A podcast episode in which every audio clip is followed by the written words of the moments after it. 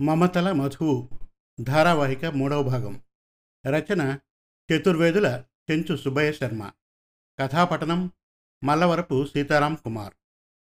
జరిగిన కథ. కొడుకు ఆదిత్య రాసిన ఉత్తరం చూసి ఉద్వేగానికి లోనవుతుంది గౌరీ. భర్తతో ఫోన్లో మాట్లాడుతుంది. ఆమెను ఊరడించి కొడుకును కలుద్దామని చెబుతాడు ఆమె భర్త గోపాల్. వైజాగ్లో ఉన్న గోపాల్ ఆపరేషన్ జరిగిన శాంతిని కలుస్తాడు. గోపాల్ హాస్పిటల్కి వెళ్ళి శాంతి పరిస్థితి గురించి వాకపు చేస్తాడు. బావుమరిది మురారితో చెప్పి తను గౌరీ దగ్గరకు బయలుదేరతాడు. ఇక మమతల మధువు ధారావాహిక మూడవ భాగం వినండి. భీమారావు గారు వైజాగ్లోని తన బ్రాంచ్ ఆఫీస్కు వెళ్ళారు.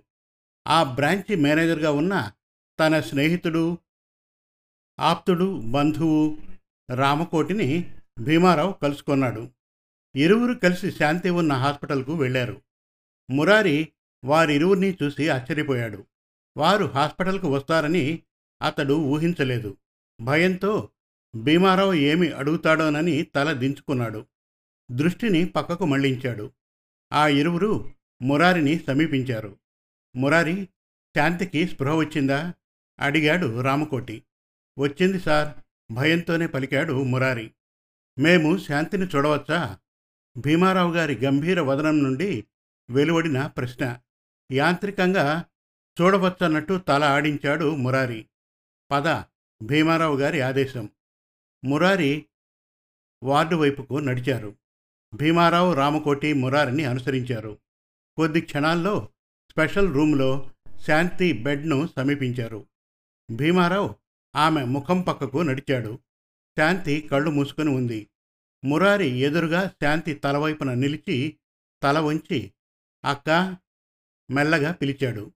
శాంతి కళ్ళు తెరిచి చూసింది. కళ్ళతో ఆ వైపు చూడమని సైగ చేశాడు మురారి.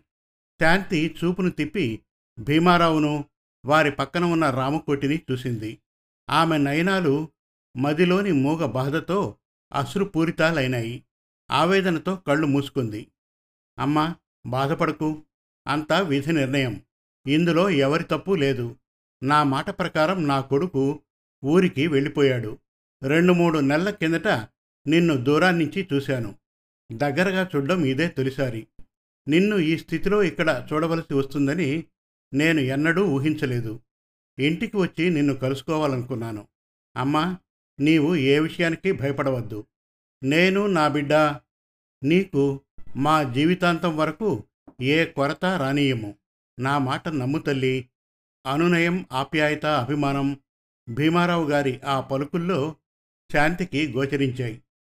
కళ్ళు తెరిచి చేతులు కృతజ్ఞతాభావంతో జోడించింది. అంతవరకు కళ్ళల్లో ఉన్న కన్నీరు చెక్కిళ్ళపైకి జారాయి. నవ్వుతూ ఆశగా భీమారావు ముఖంలోకి చూసింది. భీమారావు గారిని ఆమె దగ్గరగా చూడడం ఇదే మొదటిసారి. వారి మాటలకు ఆమె మనస్సు పులకించింది. ఆనంద్ బెడ్ను సమీపించాడు. అతన్ని చూసి మురారి అక్క మన ఆనంద్ వచ్చాడు అన్నాడు. ఆనంద్ మురారి పక్కన చేరాడు. తల్లి స్థితిని చూసిన ఆనంద్ ఆతృతతో అమ్మా తన చేతిని తల్లి చేతిపై ఉంచాడు ఆవేదనతో. శాంతి కళ్ళు తెరిచి ఆనంద్ ముఖంలోకి చూసింది. అమ్మా ఎలా ఉందమ్మా? ఆనంద్ కంఠం బొంగురిపోయింది. నాకు బాగుంది నాన్న. కొడుకు చేతిని తన చేతులతో పట్టుకొని చెప్పింది శాంతి.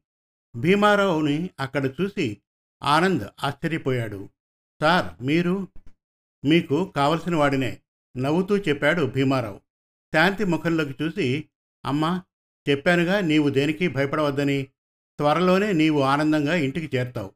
ఇక నేను వెళ్తాను. సరేనా? ఆ మాటల్లో ఎంతో అనునయం ఆత్మీయత నిండి ఉన్నాయి. శాంతి నవ్వుతూ మంచిది. మెల్లగా పలికింది. భీమారావు రామకోటి గది నుండి బయటకు వచ్చారు. మురారి వారిని అనుసరించాడు. రామా చెప్పండి మామా. సాయంత్రం ఆ బాబును తీసుకుని లాడ్జికి రా. అలాగే మామ ఆ మాటల్ని మురారి విన్నాడు. ఇరువురు కారులో కూర్చున్నారు. అజీజ్ కారును స్టార్ట్ చేశాడు. మురారి అక్కయ్యను జాగ్రత్తగా చూసుకో. భీమారావు గారి ఆదేశం. అలాగే సార్ వినయంగా పలికాడు మురారి. కారు వెళ్ళిపోయింది. మురారి శాంతి ఉన్న రూమ్ వైపుకు నడిచాడు. ఇంతకాలం గోపాల్కు తనకు మధ్యన ఉన్న విషయం పెద్దాయనకు రామకోటి మూలంగా తెలిసిపోయిందన్నమాట. అంతా మంచికే మనస్సులో అనుకున్నాడు మురారి. అజీజ్ కారును ఆఫీస్కు పోని సాలోచనగా అన్నాడు భీమారావు. అలాగే సార్ అజీజ్ వినయంతో కూడిన పలుకు. కొద్ది నిమిషాల్లోనే గాజువాకలో ఉన్న ఆఫీస్ దగ్గర కారును ఆపాడు అజీజ్. భీమారావు రామకోటి ఆఫీస్లోకి ప్రవేశించారు. ఇరువురు రామకోటి రూంలోకి ప్రవేశించారు. కూర్చున్నారు. మామ మెల్లగా పిలిచాడు రామకోటి. ఏమన్నట్టు అతని ముఖంలోకి చూశాడు భీమారావు. క్షణంసేపు భీమారావు ముఖంలోకి చూసి తల దించుకొని నిట్టూర్చాడు. రామా ఏం మామా? ఇరవై నాలుగు సంవత్సరాలుగా మనవాడు ఈ కథను చాలా గోప్యంగా సమర్థవంతంగా నడిపాడు కదూ?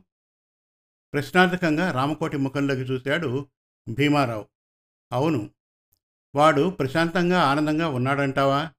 నాకేం తెలుసు మామా మీ ఈ ప్రశ్నకు నేను జవాబు ఎలా చెప్పగలను? జిజ్ఞాసగా అన్నాడు రామకోటి. ఆఫీసులో ఉన్న పనిని ముగించు. మనస్సు చాలా చికాగ్గా ఉంది.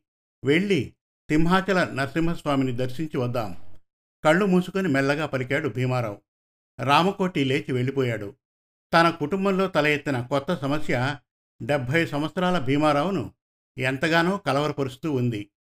ఇంటికి పెద్ద దిక్కు అయిన తను ఎవ్వరికీ ఎలాంటి అన్యాయం చేయకూడదు. నలభై ఆరు సంవత్సరాల తనయుణ్ణి ఏమని అడగగలడు? అలా అడగడం తనకు మర్యాదగా ఉంటుందా? తన ప్రశ్నలకు గోపాల్ ఏమని జవాబు చెప్పగలడు? డెబ్బై ఏండ్ల జీవితంలో దుఃఖాన్ని సుఖాన్ని కాచి వడబోసిన వాణ్ణి. నా వల్ల అందరికీ మేలు జరగాలే కానీ కీడు జరగరాదు. అలా చేయడంలోనే నా పెద్దరికపు విలువ ఉంటుంది. ఒకటిన్నర గంట సేపు ఆలోచించి ఒక నిర్ణయానికి వచ్చాడు భీమారావు. ఆఫీస్ సిబ్బందిని అందరినీ కలిసి ఇవ్వవలసిన సలహాలిచ్చి సంతకాలు చేయవలసిన పేపర్లపై చేసి పని అంతా ముగించుకొని రామకోటి భీమారావు ఉన్న గదిలోకి వచ్చాడు. వారిని సమీపించాడు. మామ బయలుదేరదామా? మెల్లగా పలికాడు. తొట్టుపాటుతో భీమారావు కళ్ళు తెరిచాడు. నీ పనంతా అయిందా? అయింది మామ. పద బయలుదేరదాం. ముందు భీమారావు వెనక రామకోటి ఆఫీస్ నుండి బయటకు వచ్చారు. కారులో కూర్చున్నారు. అజీజ్ సింహాచలం వెళ్ళాలి రామకోటి చెప్పాడు. అలాగే సార్. కారు గాజువాక పరిసరాలు దాటి సింహాచలం రోడ్డు వైపుకు తిరిగింది. అరగంట లోపల సింహాచలం చేరింది. భీమారావు రామకోటి మెట్లెక్కి ఆలయ ప్రాంగణంలోకి ప్రవేశించారు. భక్తి శ్రద్ధలతో ఆ జగత్పితామాతలను దర్శించారు. భీమారావు తన మనో ఇష్టితాన్ని శ్రీ నరసింహస్వామి శ్రీ మహాలక్ష్మిలకు కన్నీటితో విన్నవించుకున్నాడు. తన యజమాని వరసకు మామ అయిన భీమారావు గారి కుటుంబం యావత్తూ చల్లగా ఉండాలని రామకోటి ఆ జగన్మాతాపితలను వేడుకున్నాడు. ఇరువురు తీర్థప్రసాదాల్ని స్వీకరించారు. యాచకులకు ధర్మం చేశారు. చెట్టు కింద కూర్చొని కొంతసేపు ధ్యానం చేశారు. ఆ ఇరువురి మనస్సులకు ఊరట కలిగింది. సాష్టాంగ నమస్కారం చేసి మెట్లు దిగి వచ్చి కారులో కూర్చున్నారు. కారు బయలుదేరింది. రామా ఏం మామా? నీవు ఆనందుని తీసుకుని లాడ్జికి రా. అలాగే. ఎన్ని గంటలకు రాగలవు? ఏడు గంటలకల్లా వస్తాను మామా. మంచిది. నీవు ఆఫీస్ దగ్గర దిగిపో. నేను లాడ్జికి వెళ్తాను. సరే మామా. కారు ఆఫీస్ ముందు ఆగింది. రామకోటి దిగాడు. అజీజ్ కారును సిటీ వైపు మరలించాడు. గంటలో లాడ్జి ముందు ఆగింది. భీమారావు తన గదికి వెళ్ళిపోయాడు. డ్రెస్ మార్చుకొని సోఫాలో కూర్చున్నాడు. అతని మనస్సు తన బాల్యం వైపు పరుగు తీసింది. భీమారావు తండ్రి పేరు ముత్యాలరావు తల్లి అనసూయ. తను పెద్దవాడు. తనకు ఒక చెల్లి సుశీల పదకొండవ తరగతి వరకు చదివాడు. ముత్యాలరావుకు ఐదు ఎకరాల భూమి సైకిల్ షాప్ ఉండేది. భీమారావు చదువుకుంటూనే షాపు పనుల్లో తండ్రికి సహాయం చేసేవాడు. సహజంగా ఎంతో తెలివిగల భీమారావు ఏదైనా పాఠాన్ని ఒక్కసారి చదివితే చాలు. అది స్థిరంగా అతని మస్తిష్కంలో నిలిచిపోయేది. అలాగే తండ్రి గారు చేసే మెకానిక్ పనులన్నింటినీ అతను గ్రహించి తనే స్వయంగా చేసేవాడు. ఎంతో తెలివైన భీమారావును బాగా చదివించాలని ఆ తండ్రి ముత్యాలరావు సంకల్పం. ఎస్ఎస్ఎల్సి పరీక్షల్లో జిల్లా స్థాయిలో ప్రథమ విద్యార్థిగా పాస్ అయినాడు భీమారావు. కొడుకును కాలేజీలో చేర్చాలనే నిర్ణయంలో ప్రయత్నిస్తున్న ముత్యాలరావు వారం రోజుల విషజ్వరానికి గురై తన జీవితయాత్రను ముగించాడు. తల్లిని సోదరిని ఓదార్చడం భీమారావు వంతయింది. అతను కన్న కాలేజీ కలలు కళ్ళలుగా మారిపోయాయి. కుటుంబ బాధ్యత అతని తలపై పడింది. మేనత్త దుర్గమ్మ ఆమె భర్త ఆనందరావు భీమారావుకు అండగా నిలిచారు. ముత్యాలరావు స్నేహితుడు నరసింహన్ దగ్గర కారు రిపేర్ పనిని నేర్చుకున్నాడు భీమారావు. తండ్రి గారు గతించిన మూడు సంవత్సరాలకు తన సొంతంగా ఒక వర్క్షాప్ ప్రారంభించాడు. కాలం కలిసి వచ్చింది. మరో రెండు సంవత్సరాల్లో ఆ ప్రాంతంలో గొప్ప మెకానిక్ అన్న పేరును సంపాదించాడు. నలుగురు తన కింద పనిచేసేవారు. మాట పనితీరు భీమారావును కాచి రక్షించాయి. ఉన్న ఐదు ఎకరాల భూమిలో రెండు ఎకరాలు అమ్మి చెల్లెలు సుశీల వివాహాన్ని దగ్గర బంధువు కోటేశ్వరరావుతో ఘనంగా చేశాడు. కోటేశ్వరరావు చెల్లెలు పార్వతిని తను వివాహం చేసుకున్నాడు.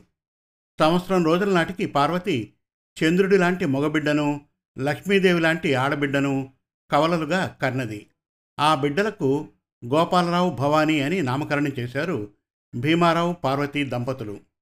ఆ బిడ్డలు పుట్టిన వేళా విశేషం భీమారావు పట్టిందల్లా బంగారమైంది. వ్యాపారం బాగా సాగింది. పది ఎకరాల మాగాణి భూమిని ఇరవై ఎకరాల మెట్ట భూమిని కొన్నాడు. పనివారిని ఏర్పాటు చేసి వ్యవసాయాన్ని సాగించాడు. మెట్ట భూముల్లో బోర్లు వేయించి కూరలు పూలు అరటి సపోటా మామిడి పండ్లను పండించి అమ్మేవాడు. రెండు లారీలను కొని తన భూముల్లో పండిన వాటిని జిల్లా కేంద్రానికి తరలించేవాడు. సొంత పని లేనప్పుడు లారీలను బాడుక్కి పంపించేవాడు. పాత కార్లను కొని రీకండిషన్ చేసి అమ్మేవాడు. తను స్వయంగా లారీలను నడిపేవాడు. తన ఇల్లాలు పార్వతి భీమారావుకు అన్ని విషయాల్లో సహకరించేది. తన తల్లిదండ్రులైన ముత్యాలరావు అనసూయమ్మల పేరున హై స్కూల్ నిర్మించాడు. కుటుంబ పరిస్థితుల రీత్యా తను చదువుకోలేకపోయిన విషయాన్ని గుర్తుంచుకొని పేద విద్యార్థులకు తన స్కూల్లో ఫీజులు లేకుండా చదువుకునే అవకాశాన్ని కల్పించాడు. గోపాలరావు భవానీ అదే స్కూల్లో ప్లస్ టూ ఉత్తమ శ్రేణిలో స్టేట్ ఫస్ట్గా పాస్ అయ్యారు గోపాల్ను మెకానికల్ ఇంజనీరింగ్లో భవానీని బీఎస్సీలో వారి ఇష్టానుసారంగా చేర్పించాడు. మెకానికల్ ఇంజనీరింగ్ ముగించి గోపాల్ తండ్రికి సాయంగా వ్యాపారంలో ప్రవేశించాడు. భవానీ బీఈడీలో చేరింది. రెండు సంవత్సరాల్లో తండ్రి నిర్వహిస్తున్న వ్యాపార విషయాలను వ్యవసాయ విషయాలను విశదంగా నేర్చుకున్నాడు గోపాల్. బీఈడీ పూర్తి చేసి భవానీ వారి స్కూల్లోనే టీచర్గా చేరింది. తన అక్క సుశీల కొడుకు ధనంజయరావుతో భవానీ వివాహాన్ని ఎంతో ఘనంగా చేశాడు భీమారావు. కళ్ళు మూసుకొని గత చరిత్రల్ని సింహావలోకనం చేసుకుంటున్న భీమారావు చెవులకు కాలింగ్ బెల్ ధ్వని సోకడంతో ఆ కళ చెదిరిపోయింది. తొట్రుపాటుతో లేచి తలుపు దగ్గరకు వెళ్ళి తెరిచాడు. ఇంకా ఉంది. మమతల మధువు ధారావాహిక నాలుగవ భాగం త్వరలో. మరిన్ని చక్కటి తెలుగు కథల కోసం కవితల కోసం వెబ్ సిరీస్ కోసం మన తెలుగు కథలు డాట్ కామ్ విజిట్ చేయండి. Thank you